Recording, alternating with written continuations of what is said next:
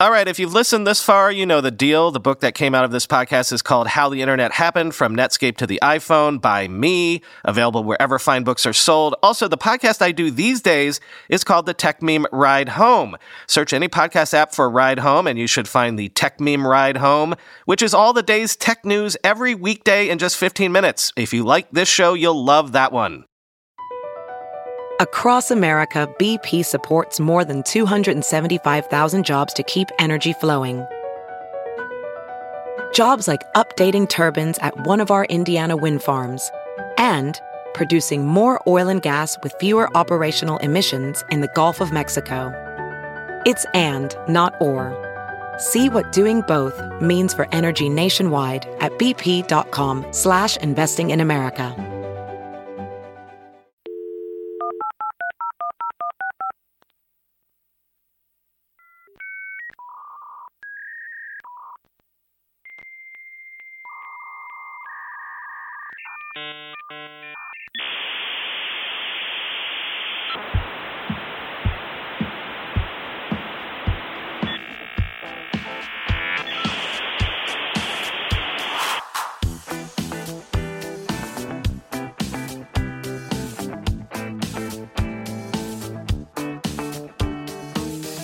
Welcome to the Internet History Podcast. As always, I'm your host, Brian McCullough. Today we're going to go a bit backwards in our timeline, back to some of the issues that we covered in our Chapter 5 episodes.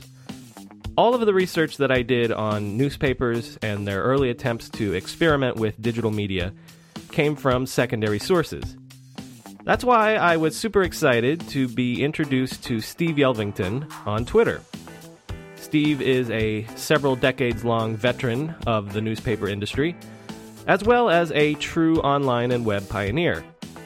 He gives us some great first person perspective about how the news industry succeeded and failed in its attempts to address the challenges of the internet era.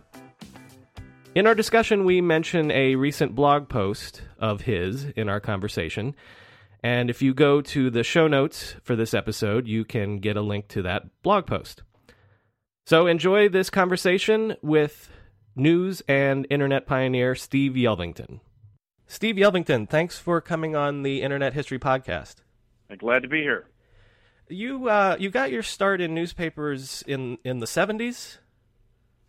I sort of grew up uh, in the newspaper business. My dad was a newspaper editor, so you know I have roots going back into the dark ages of uh, hot type, um, linotypes, molten lead, and and and um, and that kind of thing. What what um, papers did he work at? He worked at a daily newspaper in East St. Louis, Illinois, that's no longer there, uh, like most of East St. Louis um, and and was editor there. So I grew up around um, uh, speed graphic cameras, four by five film cameras. Uh, you know the kind mm-hmm. that you see uh, uh, in in old black and white movies. Right.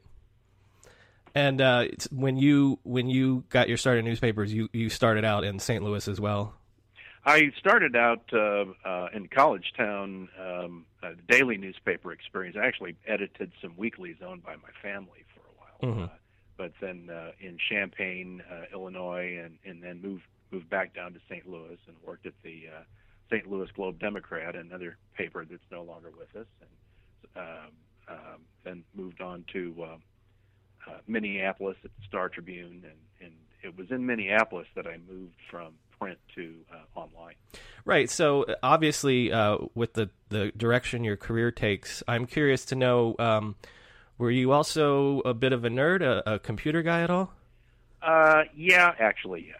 I, I, I moved to Minneapolis in in uh, uh, about 1985 and didn't know anybody, um, and discovered a, a local uh, computer monthly called called Computer User, and in the back of it they had a list of bulletin board systems. So I bought a computer, uh, an Atari and a modem and started dialing. And I discovered this incredible online world of conversation. Uh, there were about, I think, 80 or 90 bulletin boards privately run. And I wound up uh, being lured into that and, and, and running my own BBS. Uh, 300 baud era, we're talking about?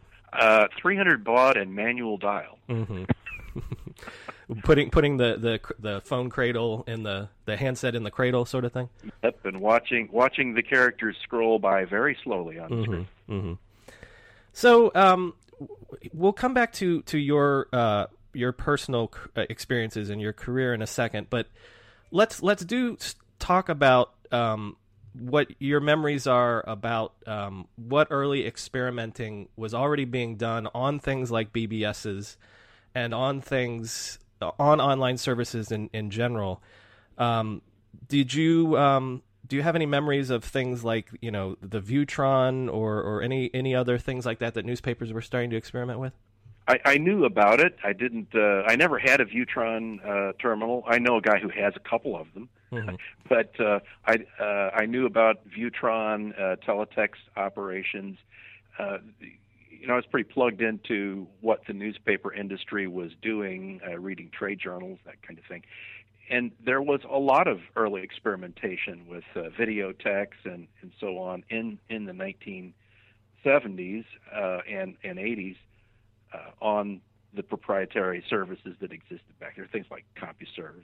Mm-hmm. Uh, I, I, also knew that Knight Ridder uh, newspaper chain had invested very heavily in, in Viewtron, and I, the, the scuttlebutt in the industry was that they lost about sixty million dollars, and that sort of burned the fingers of a lot of people. Uh, you know, a lot of enthusiasm about uh, investing heavily in online uh, retreated after that. And that was Viewtron was in the early '80s, right? It was uh, announced uh, uh, in the 70s, but it really um, uh, came to life in the in the in the early 80s. They were still selling uh, Viewtron Access when I moved to uh, Minneapolis because I saw the ads in in the St. Paul paper, which they owned. Mm-hmm. And it, so uh, Viewtron was uh, view uh, um, videotex based, right? It, it or originally it, it originated before personal computers were common and, and inexpensive. Well, actually, you know what? That that might be useful for, for our listeners if you could describe what videotex and like what what what was this service if it wasn't PC based yet. Um, they started out with a uh, a little keyboard that really was a microcomputer that they sold as part of the of the access package. It was very limited, and it, it you know it had a, a built-in uh, modem. It could dial up and display only what was on that service. You couldn't use it for any other purpose. Uh, before long, though, um, you know, Radio Shack um, uh, brought out the the color computer Coco that was uh, inexpensive enough that uh, that people could um, casually afford it, and and then I believe uh, Viewtron became available on that platform. There there were other services like Prodigy that were PC based, uh, and of course America Online. Well, and and in Europe, um, they have Minitel, which is a similar sort of terminal based system, right? The the French system Minitel, um, uh, there was I think Ceefax and Prestel. There were a lot of these uh, systems that were really dedicated services that you could use for um, kind of the closed system purpose. They weren't general purpose computers like you and I would think of them. So I think this is an important point to underline, though. It, a lot of these experiments are being created by newspaper companies like Knight Ridder, and so this is a full decade before the web. They're trying to experiment with an interactive digital way of delivering their content, right? That that's exactly right. And the the thing the thing to grab a hold of there is distributing their content.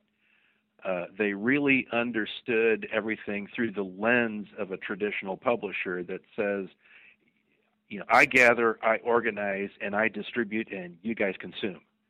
And when the web came along, the web flipped all of that over, and, and, and it, from the point of view of a publisher, it was total chaos. Well, because uh, all, almost all of these experiments are subscription based, right? You're paying, you're, you're renting the terminals, and and you're paying a monthly fee for the access. that, that was that was the, the economic foundation of, of all these was uh, primarily consumer uh, revenue based. Now, Prodigy had a slightly different vision. Uh, they they uh, really had access plus advertising plus e-commerce in their in their business plan. but uh, things like uh, Minitel really started out as a cheaper way of having phone directories. And uh, again, these experiments are, are widespread. I mean, um, Los Angeles Times is doing it. Um, Atlanta Journal Constitution, Milwaukee Journal, Washington Post. I think I remember they had a service for a while too. Washington Post was um, uh, an early mover uh, into kind of the current era. I, I would describe it as they they um, saw that the opportunity was to use the much improved PCs uh, to to get to give you an experience that in their vision was kind of newspaper like. It had fonts, and you know, it was the Macintosh um, thing. Their first prototype was actually built on a Mac using uh, uh, u- u- using HyperCard, um, uh, just to show people what might be possible. And the the vision was to um, create an edition, uh, you know, a digital edition of a of a news presentation. And so it's it's not is it still just repurposing what was in the print edition, or are are they even early on starting to do specific digital only content? It was uh, uh, largely repurposing. Probably the exception to that was the emergence of forums on. Um, uh, I recall Access Atlanta. Um, this is before they were even officially up and running, but they were in in beta they had uh, forums, and the forums just took off on, on the Prodigy platform. Mm-hmm. Uh, one of the things they learned, though, is that users were very, very vocal and very critical of uh, of the newspaper for being slow. They they said, uh, you know, this is this is a digital medium. This should be right now. I want to know the score of the game the second it's over with. Don't make me wait for tomorrow morning when you post the story. Hmm. The the trolls are there already, and they're they, already angry. They were they were um, uh, very opinionated, and it was an eye-opening experience for those of us who were sort of hovering over this. Okay, so then that that does bring us back into um, into your personal history with this.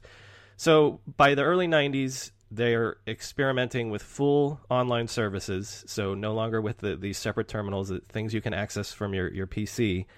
Um, and and around 1994, I I believe um, Star Tribune Online, which you helped launch, is is one of these efforts. Is that right? Yes, the uh, the Star Tribune uh, made a decision to to move ahead in this territory. We looked around and, and saw other newspapers doing it and wanted to get out there. And, and the, the first goal was to learn uh, so we uh, very, very seriously thought about going onto the Prodigy platform along with other newspapers where we, we thought we could exchange information.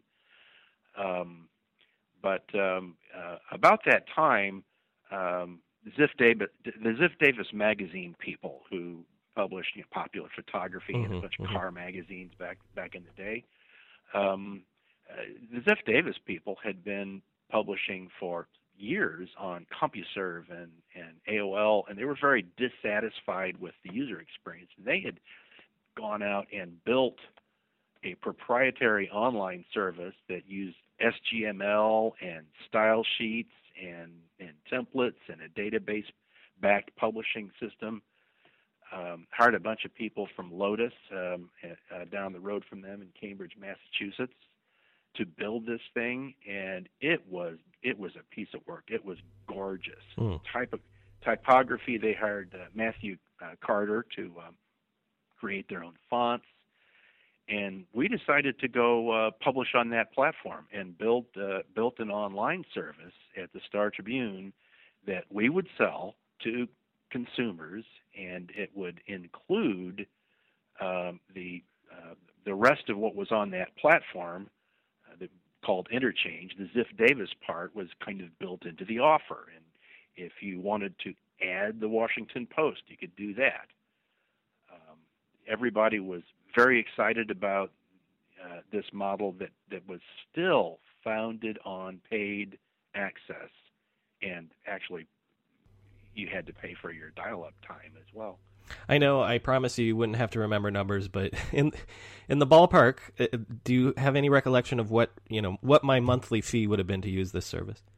Well, when when when it when we started working on it, um, most of the services were like a dollar an hour of access time. Mm-hmm. Um, uh, by the time we actually launched, um, uh, it had gone flat rate. Uh, I think we were charging about twelve dollars, 10, 10 or ten or twelve dollars a month for uh, for the subscription. But um, we never we never got more than probably around 800 paid users before the entire world changed around us, and uh, we with within within you know six or eight months we made a decision to move to the web. So this would be about 1995 when when you see the web taking off. 95 um, uh, in, in 1995 and 96 everything changed we in minneapolis went from a scenario where you had really two internet service providers um, the university if you knew somebody there Mm-hmm. and um, uh, the minnesota regional network which really dealt with uh, tech companies leased lines um, that kind of thing um, we went from from those two to about 110 or 115 garage-based internet service providers. Every you know every geek in town became an ISP in order to fund their personal internet addiction, and so there were dial-ups everywhere, flat rate. Um, the, the the the economics of internet access just blew out in uh, literally eight to ten months. So you do transition to to a website, um, and I, I guess you, you eventually just completely drop the, the dial up service. We, um, yeah, we. It, it took about six months to to make that change. We had to build. People don't don't remember how primitive the web was back then. You can't build a really big, complicated operation if everybody's sitting there writing HTML. Right. Well, and there's there's not a lot of off the shelf open source packages like there are There- today. just nothing. So we had to build uh, build our own production system. Uh, a lot of Perl scripts and a lot of uh, uh, Sybase uh, database work, and and those of us who had an inclination to learn such things learned an awful lot really quickly about uh, about software development processes. That, and that's I'm curious. You're you're having to learn yourself. Are, are you able to hire in? Again, this is so early on. There's not a, a generation of, of geeks that have come up learning programming, and especially in Minneapolis. Like, how do you get the talent to to get the operation off the ground? Well, many we were blessed in Minneapolis by uh, its history as a, um, uh, a technology environment back Mhm. in the in the days of Control Data Corporation, Right. And uh, you know, really big supercomputers. Um, um, uh, there were ETA Systems was based up there, and Apollo, and you know, companies that are all gone now. So we were able to uh, to hire contractors who had, you know, who, who knew enough Perl, enough database uh, to to build a system, um, and and really created our own publishing en- environment. Um, nobody was vending that kind of thing then. And once uh, once you're transitioned to a website, again, I'm assuming that early on, uh, again, the model is to just repurpose uh, uh, the print content, right?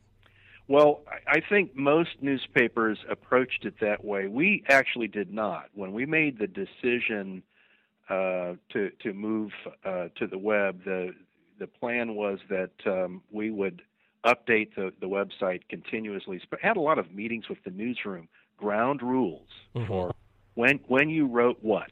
And and the as I recall, the the basic rule was that any story uh, that was that breaking story that was in the public domain. In other words, it wasn't an investigation that we exclusively held, uh, but people knew about it.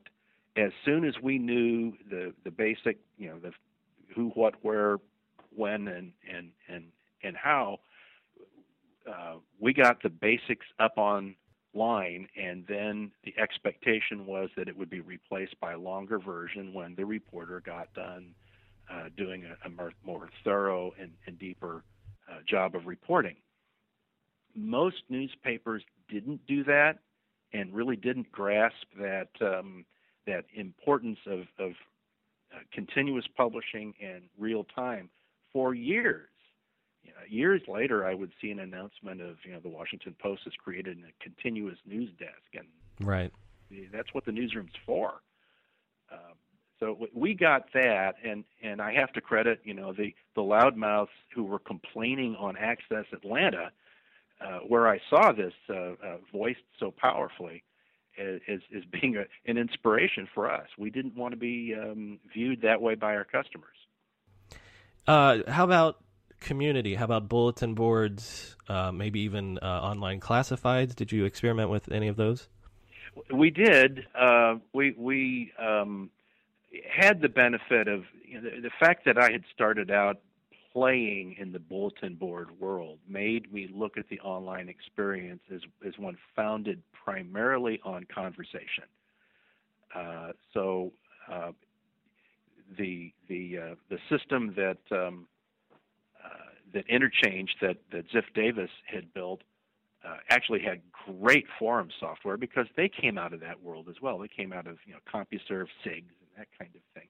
So um, from day one, we were very focused on uh, community conversation, commenting, um, engagement um, of that type, and even before the web, we moved to the web. We were trying to get community organizations to come and publish on our platform uh, and have their, you know, uh, uh organizations, church groups, and, and, and civic organizations to have their own spaces so we, from day one, we're trying to to create really kind of what the web became.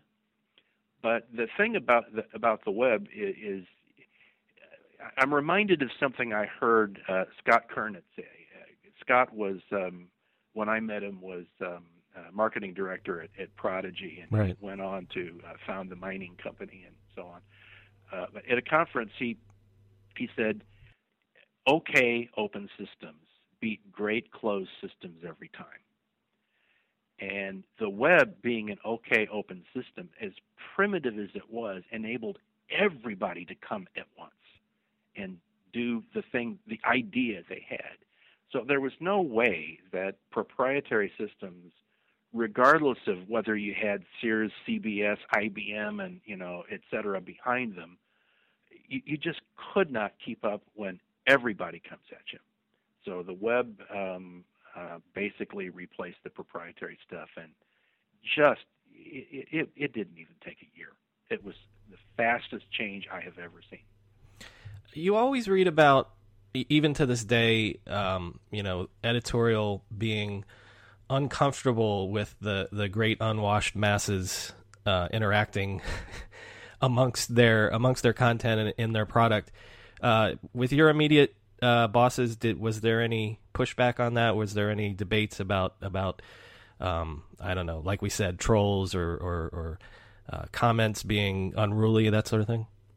Uh, no, no, there wasn't. Um, but you know, I, I, I was blessed to work for Tim McGuire, who who's uh, who now teaches at, at Arizona State. Um, and and Tim Tim understood this um, kind of naturally, um, I, I, my bosses didn't uh, didn't get uh, flaky about it, but I know that um, we had kind of an ease into this because we were subscription based.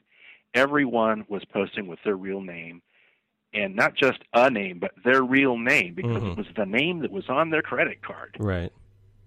And we were able to move into the interactive world in a in a kind of sheltered environment that didn't have trolls and didn't have abusers. Um, and it was before spam really uh, took over uh, the experience. So um, things were actually a lot easier back then. Uh, when we moved to the uh, to the web, we built forums using some software that uh, in some ways looked kind of like what we were using on, on the interchange platform. And there were only a few, it's called Web, Web Crossing, and there were only a few uh, companies using it. One of them was, I think, Salon. And Salon had a troll problem. they cracked down on their trolls and uh, gave everybody a one month timeout who was was abusive. Said, you know, okay, you, can come back after a month, but you're not going to use this for a month because your account's suspended. Well, all these people looked around for a comfortable environment that looked like the one they were used to, and they found ours. We had this, inv- it was like an invasion of locusts from California Huh. that came in and created uh, a great deal of uproar in about 48 hours on on the Star Tribune Online's bulletin boards. What what happened next just was amazing.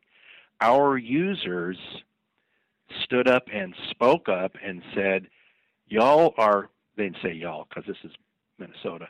right, right. They said, "You you are welcome to be here. You are welcome to participate in a conversation with us, but you have to adhere to our social norms. You have to uh, behave like a Minnesotan and be very polite, and no personal attacks." And the the the people who'd been thrown out of Salon conformed. That that, that peer pressure is so incredibly powerful. So you know, we had actually very good experiences with uh, with this uh, over over time, though, as internet access became um, uh, cheaper and easier, and really, really large numbers uh, moved into the environment.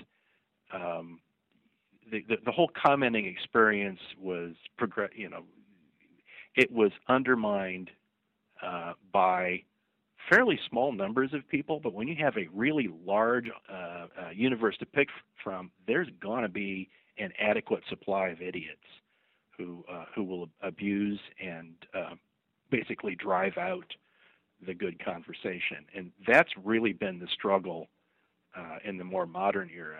It, it's not that it's not that um, I think journalists uh, hate the masses. I think it's more that we are appalled at the the results of a fairly small group of uh, jerks who um, who make it impossible for anybody else to have a good conversation. Uh, I want to go more into um, conceptual questions like this, but one more question about the era because this is as we enter into the late '90s. Everyone remembers it as uh, the dot com era, the web taking off, but it, it's kind of forgotten today that this was also the era of AOL's dominance because AOL was how the vast majority of Americans at the time actually got online and, and found their way to a site like yours. Um, did you guys uh, do any partnerships, any work with AOL um, or their their Digital Cities initiative and things like that? We did actually work with uh, with Digital Cities. Um, um, that was, I mean, that was kind of the year when everybody was doing everything. Um, so AOL came to town and set up a Digital Cities operation with an office and a staff. Hmm. But we we uh, built a relationship with them um, and and published some of our content on the AOL platform. Um, somewhere I still have the hat. Uh, we, we, we competed with Microsoft. Um, Microsoft started something called Sidewalk. Right.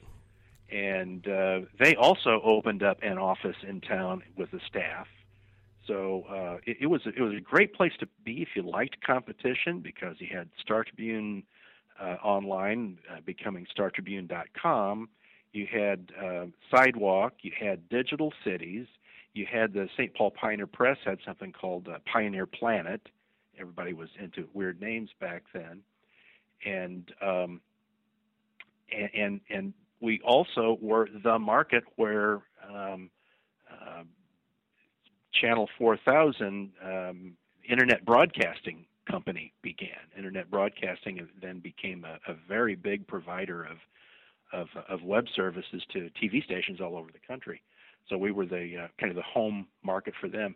It was it was um, you know a, a, a knife fight uh, for audience and for attention, and uh, it really accelerated the development of um, of the interactive audience in in the Twin Cities. So okay, great. Now that we have this this framework of the chronology of um, newspaper experiments in, in, the 90s. Let's move to some of the, like I said, the, the conceptual issues. One of the ways that I was turned on to you as, as somebody interesting to talk to is you recently had a, a blog post um, that I'll, I'll, link to in the show notes where you um, took exception to the idea that is fairly common out there that the original sin of for newspapers and, and journalism on, on the web was that 20 years ago, um, everyone just started giving away their content for free. And as we've already talked about, that's not exactly how it happened. Yeah, we we, um, actually tried pretty hard to charge for content. Um, the explosion of um, content, not news content, but just content on the internet that that, that took place when um, you know when the access rules went away and and commercial operation was possible. Um, basically drew the attention away from traditional media. Uh, if if you kind of go back and to the print era and think of what a newspaper was back then, it was a package of news, of course, but it was also the entertainment. The evening newspaper was the evening's entertainment for a lot of people. You only had one or two TV stations in most markets.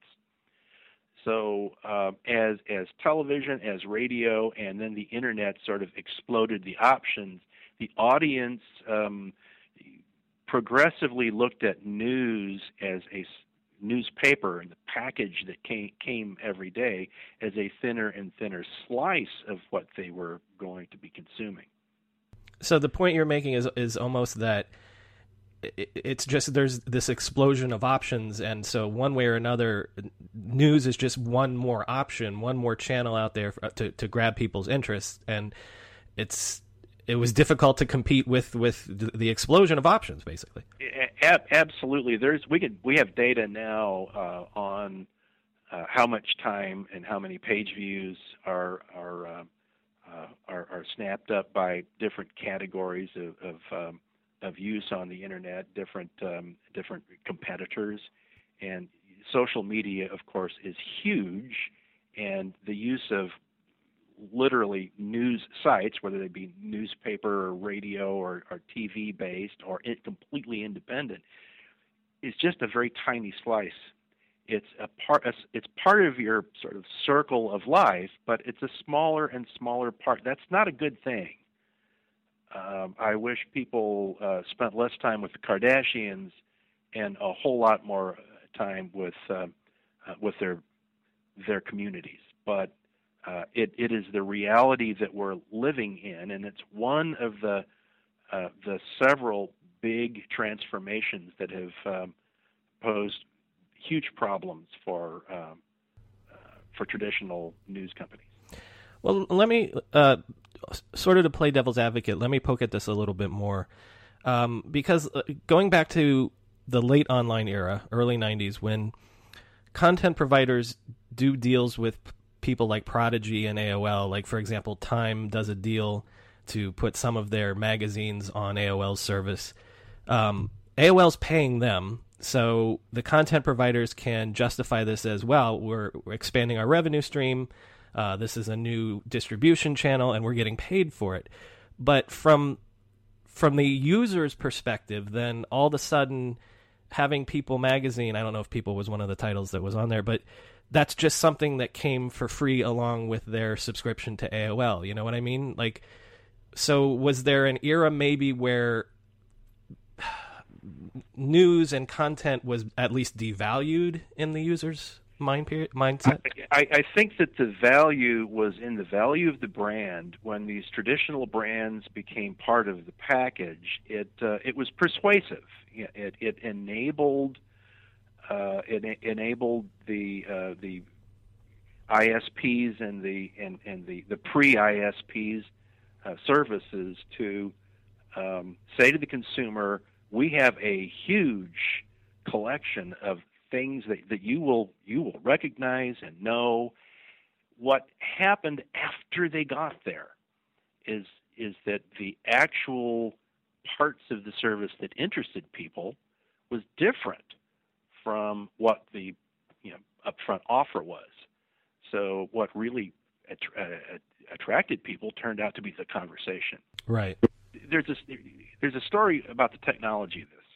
Prodigy built IBM, uh, IBM, IBM and Sears, right? And C, CBS built their own network, uh, and in each local market they had a server, a caching server, and all these caching servers were hooked back to the the mothership in White Plains through tiny little 56k frame relay lines, and um, the system was architected for uh, pushing out broadcasting information from a creator and aggregator out to the consumer. Well, when they installed forum software, it overwhelmed their network. People stopped spending their time reading the Washington Post story or the uh, the, the uh, Atlanta Journal Constitution story. They they stopped reading that kind of thing and and went into reading a conversation or a a live chat with other people. They had to rebuild the whole darn network to accommodate the reality of human behavior that we all like to chat. I, I can can remember in my research when I was uh, working on building Star Tribune Online, I ran across a story. Uh, I think it was a Los Angeles Times story about the uh, construction of, of the Knight Ridder service, uh, Viewtron. And um, it, they had an interview with a Knight Ridder executive who, who was really bitter about the failure of, um, of, of Viewtron. He, and he blamed it on the users, which is, you know, kind of crazy, but he blamed it on the users being uh, more interested in uh, in chatting about sex than in reading news. And and I read that and I thought only a newspaper executive would find it surprising that people found sex more interesting than news. Mm-hmm. It, it, was ever thus, I guess. uh, so um, uh, yeah, yeah. The the things that that people um, actually use the internet for, you know, have to do with basic human needs and a lot of that is communication. The things that attracted them to the service, to get back to your point, um, I, I think that the the existence of these traditional respected brands did an awful lot to help those services get up and running.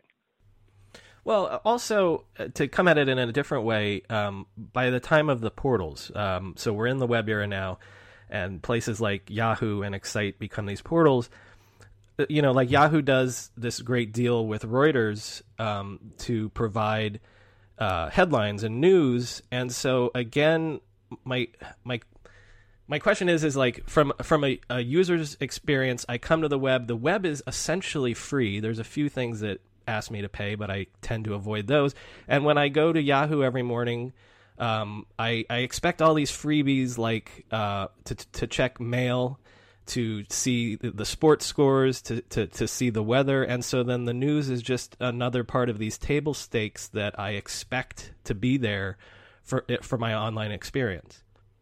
It, and and uh, it, it's it's a valuable part of the mix.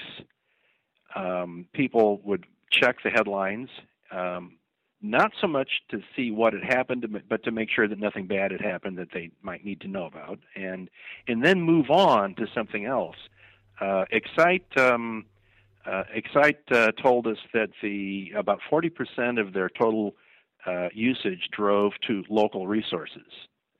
Um, it, this is the time at which I, I worked for Cox Interactive in, in Atlanta, building a network of um, a national network of, of local portals, uh, local sites. Um, there was a a great deal of interest in practical information about my neighborhood.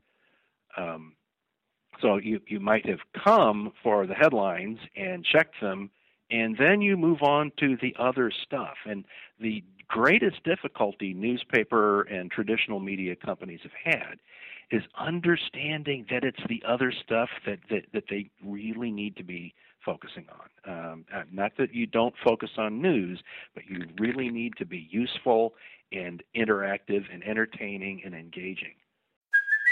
Hey, it's Kaley Cuoco for Priceline. Ready to go to your happy place for a happy price? Well, why didn't you say so? Just download the Priceline app right now and save up to 60% on hotels. So, whether it's Cousin Kevin's Kazoo concert in Kansas City, go Kevin, or Becky's Bachelorette Bash in Bermuda, you never have to miss a trip ever again. So, download the Priceline app today. Your savings are waiting.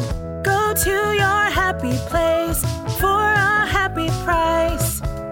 Go to your happy price, Priceline.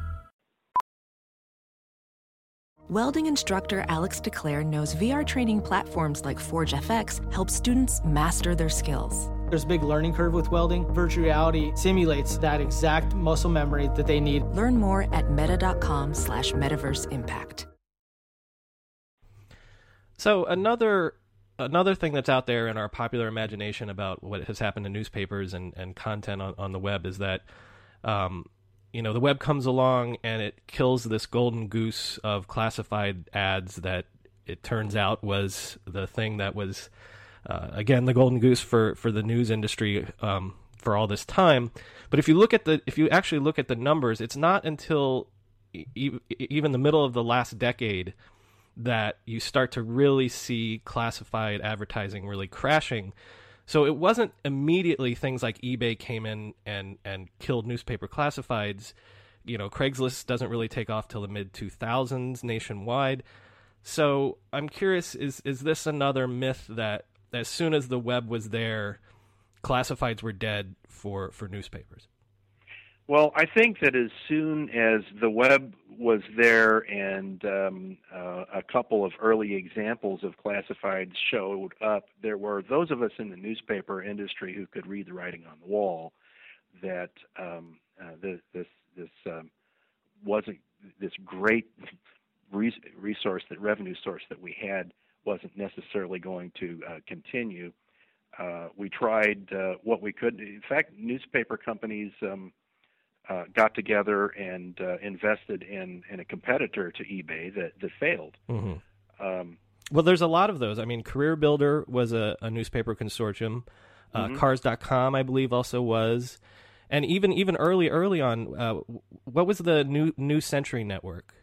Well, the New Century Network actually dates right back to the the beginning of the web transition for newspapers, uh-huh. and um, news companies looked at the web and, and they said, okay, scale is important. We're not quite sure what that means, but scale is important. And um, people coming online are going to want to um, uh, have one payment that gives them the stuff they need. And so uh, companies like Knight Ridder, which was had moved into the ISP business, and, and um, uh, Landmark, um, uh, companies like that were, were all they were ISPs, and they thought that um, you could extend this content access model, the paid circulation model, to the whole world. So what they tried to to first envision, and, and this went away before it even got off the ground. What they what they thought about doing was uh, kind of a, a library card system. You pay one uh, price for internet access from your local newspaper. Mm-hmm. And you get the internet and you get access to all of the participating newspapers' content. And they're going to track that and ship money back and forth, uh, you know, recognition of value created, that kind of thing. Really a complicated uh, thing to do. People who didn't subscribe to any of the newspapers wouldn't be able to get any of the newspapers um, it um, uh, they, they got as far as you know drawing up the request for proposals and circulating that in the industry, but um, uh, it's it's hard to get um, uh, newspaper companies to cooperate with one another because they're all very competitive and and um, uh, and, and should be. Uh, so the the the effort fell apart, and what did survive was the construction of um, some national advertising networks, national advertising sales initiatives, and some content exchanges. And um, uh, toward the end, there were conversations about buying Netscape.com, mm-hmm. which had a lot of traffic, and using it as a portal to uh, to drive traffic to uh, to news sites. Uh, the kind of the underappreciated part of the problem back then was finding stuff on the internet. This is before um, Google. Uh, before before Google rewrote the the world. Uh, Alta Vista um, was was an eye opener for a lot of us. Um, I think Alta Vista actually there were newspaper investors in that. The company I work for now um, uh, invested heavily on, in um, uh, in in Zip2, which was one of Elon Musk's early uh, right. projects, and uh, made a ton of money on that deal when when Zip2 was was sold to uh, to Compaq. Um, so we we were all trying to um, to figure out a business model. Every conference I went to had these long, insufferable uh, conversations about the need to develop a, a business model, but really nothing was was clear, and our reflexes kept driving us toward this, uh, you know, um, notion of charging individuals for access, and the individuals, people, customers' point of view uh, was was what you said earlier. You know, I, I, I already paid. I paid my ISP. Why do you want me to pay? Right. You know, I, I want this as simple as possible. So, if there's one thing I, I, I feel like I want to underline here, it's that this notion that the newspapers had their heads in the sand and, and didn't see this coming uh, is is completely false. They they, they saw it coming. They tried a, a, several different kinds of efforts, uh, some related to classifieds, some related to to subscriptions and ISPs and things like that. And it's just that, that none of them actually took hold. Uh, yeah, I, I think it's it's true, but it's it's the opposite is also true. There were plenty of people who had their heads in the sand um, there were uh, basically people in newsrooms were willfully ignorant of the business realities of, of, of their own business. Um, and and many of them developed very strong opinions without bothering to do any research, and hence my blog post. I, uh, you know, whatever your opinion is fine, but please do your reporting first, and base your opinion on facts. News there were a lot of people in the industry who wanted all this to go away. And there were people who's uh, who, who made sort of ego driven pronouncements about how content was important and people ought to pay for it therefore we're going to charge. Um, there, there was denial. There were companies that chose to invest in buying more of the past instead of investing in the future they bought newspaper, newspaper, newspaper, and they leveraged the companies to do it. They borrowed millions, hundreds and hundreds of millions of dollars, billions of dollars, and then couldn't pay the loans. That's why you saw the bankruptcies, the collapse of newspaper companies that you, that you've seen in the, in the last decade. It wasn't be, uh, so much because the internet had destroyed newspapering. The internet gave newspapering a lot of problems, but it was because these companies had just over uh, over leveraged themselves not to not to invest in in, in digital uh, efforts, but but rather to invest in you know new new presses, bigger presses, more more newspapers, and more of the past. To that end, kind of, um, how do you feel personally about uh, paywalls as a business model today? Um, is can they work, and if they can work, in what ways can they work, and, and what allows them to work? Well, they can work. Uh, they can't work very well. They they they do work. Uh, we have uh, the, the meter, uh, the pay meter approach, which uh, has emerged in in the last uh, five or six years, says first of all we need to let people see what we're doing. They won't give us any money at all if they don't know what we're doing. So you you let people sample, and then if they're heavy users, you ask them to pay, and um, a percentage of them will. So yeah, we um, we're able to to get some revenue, not nearly as much as I'd like, and I think ultimately not mu- not as much as we need to go forward with the kind of quality that we that we produce today. Um, we, we have to develop other revenue sources. So um, the revenue sources are, are consumer revenue from subscriptions and and um, the continued existence of print, which you know, it's, it's it may drop in penetration and frequency, but it's not going away, mm-hmm. uh, and it is profitable. It's just not as big as it used to be. And and uh, then then we have moved very aggressively into the sales of digital services. Um, most newspapers, and, and ours is one of them, sells ad retargeting. So, um, you know, a, a, business that is based here can have ads that, that chase consumers all over the internet, showing up on weather.com or whatever, based on their behavior and their interest profiles. Um, it's it's not just you know our website, our website, our website. It's it's um, a broad array of uh, of SEO and search engine marketing and um, all that kind of thing. So well. it's it's about finding the the right mix of all sorts of different kinds of products, and and pay paywalls can be a, a component of that. Free content can be a component of that, and even print can still be a component of that. Pretty, pretty much, pretty much. Uh, there, there's no silver bullet. There's just a whole bunch of BBs.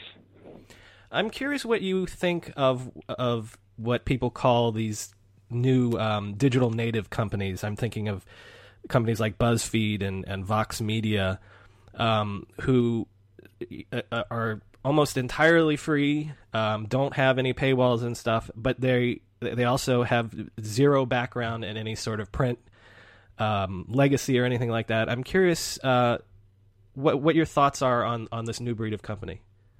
Well, uh, a lot of them have uh, uh, two things that traditional newspaper media uh, doesn't have. Newspapers in this country uh, are fundamentally local, geographically local businesses, and and operate on a constrained scale, a geographically constrained scale because of that. Um, a Vox, or I mean, look look at what Nick Denton has done with uh, with with his website. Mm-hmm. They, mm-hmm. they they go global. They don't have to go very deep, but they go really wide in terms of uh, who they engage with. Um, so th- that enables them to uh, fairly inexpensively uh, get create a whole lot of advertising inventory. The the second thing they do is is that they operate as a, a, a pretty thin um, uh, expense line. They they don't have the legacy costs that uh, uh, th- that we would have, so they're able to do that and and survive and be profitable, even though we all know that national and international um, uh, ad rates are a commodity. Commodities, the nature of commodities is that price will be driven down to the cost of production. So they have to be operating in a very thin uh, line between what they can sell for and what, what it costs them to make that inventory. So yeah, they come out making money. Uh, now, do they do they contribute to society? Not necessarily. Some do, and um, I think Vox is on that list. Um, they're they're not always great reporting engines, but they may, yeah, Vox is a great expla- explanatory engine. Well, and uh, places like uh, Vice would say, and and even uh, BuzzFeed, Jonah Peretti it, it says all the time that they're expanding into original reporting. But then again, there's a huge difference between sending one guy to Africa to cover Ebola versus having an entire African bureau staffed by, you know, 30, 40 people that are regularly collecting stories. Which and having people there all the time. Exactly. Um, and and uh, so, yeah, you can do uh, that kind of reporting by chasing stories after they surface. But the the the the, the great job that good journalism does is is uh, making stories surface that don't want to be surfaced. Um, the, the the thing that I respect most about uh, great reporting is uh, is the discovery. Um, great storytelling. I love great storytelling. It, it, it's uh, it's wonderful when it happens, but the um, the real wonder to me is happens when uh, reporters dig deep and find out things that people don't want known. Uh, so I, I, you know, my opinion of, of the BuzzFeeds of this world will go up when they do exactly that, and they can, but they, they don't necessarily. Well, let's hope they're moving in that direction. Um, one more one more question. Um, uh, just comment on our current social world, the the infrastructure of of these big uh, content silos, almost like Facebook, like Twitter, like Google to an extent. Um, I'm thinking, obviously, most recently about the the brouhaha about Facebook Instant articles and this notion that now there's this new problem for content and, and, and news creators that they're no longer in control of their own audience even. It's all they're beholden to facebook and they're beholden to getting likes and tweets and things like that. Uh, facebook is um, uh, the best friend to um, uh, to the news industry uh, right now and also its worst enemy it, it, um, uh, it's it's really in passing search as a source of traffic. Uh, so those of us who really, really need to build engagement on the sites that we've built um, really like Facebook for that. But at the same time, we're painfully aware that they have taken away the the key function that, that we want to play, and that is to be the primary provider and connector. Uh, the conversation on Facebook is so powerful that people spend incredible amounts of time there and get their basic understanding of the news in our communities from that stream. We have to be there. It's not an option. We have to be there. But um, the uh, the time and attention is accruing to Facebook and, and not to the people who are doing the digging and the discovery and, and, and the creation of news. Uh, it, it, um, we, we can all see this. You look at the number of people who uh, see a, a, post on Facebook, the number of people who click, the number of people who comment, and then the number of people who actually go all the way through to the article and read the article.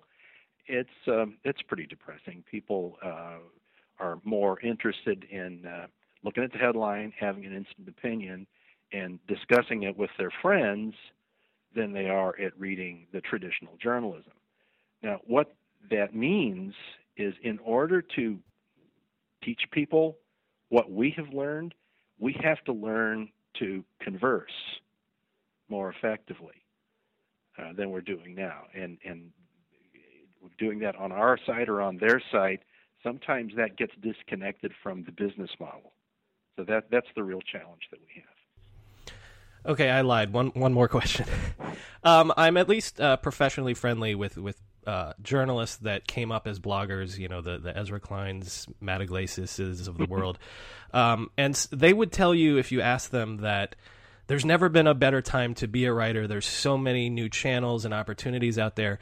When you speak to, because I, I assume you must on occasion speak to, let's say, young people coming out of journalism school what do you say to them? Are you are you optimistic about their future?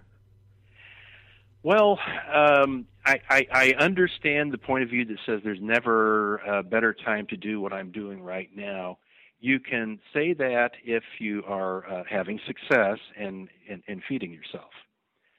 Um, if you're coming out of journalism school and looking at the industry um, as a, a, a, place that you are, are going to have a comfortable career and uh, know where your paycheck is coming from, that's a different challenge. It is um, it's a frightening and tough thing uh, for a, a, a, J school graduate today to look at uh, um, at a career and have any kind of confidence that it's going to go well.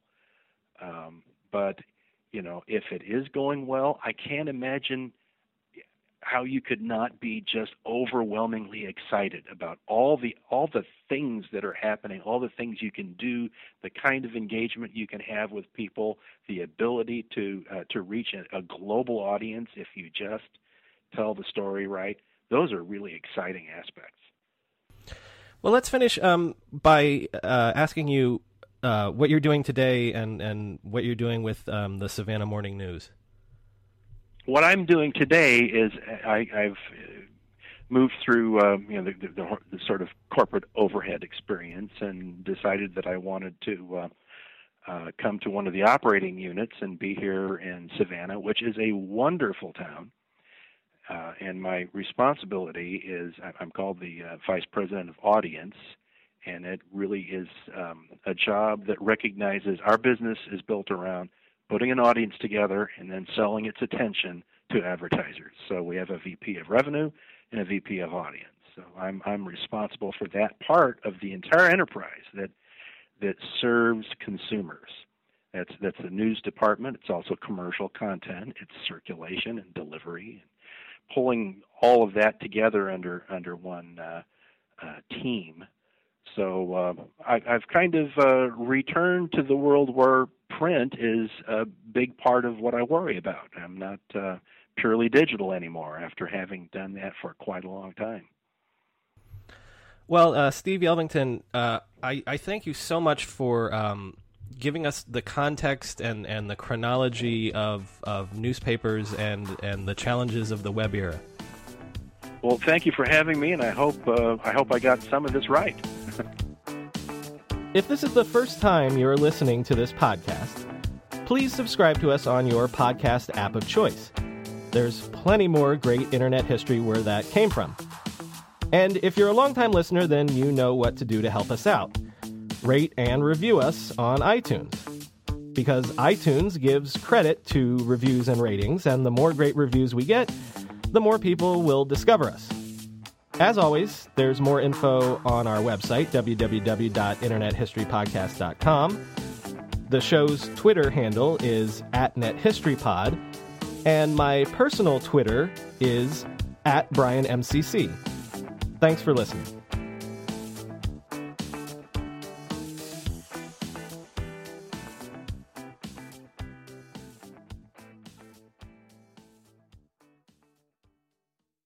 As a major research institution, Arizona State University offers the most online bachelor's degree programs, along with world class faculty and dedicated support Discover why ASU is ranked number one in innovation for nine consecutive years. Tap to learn more.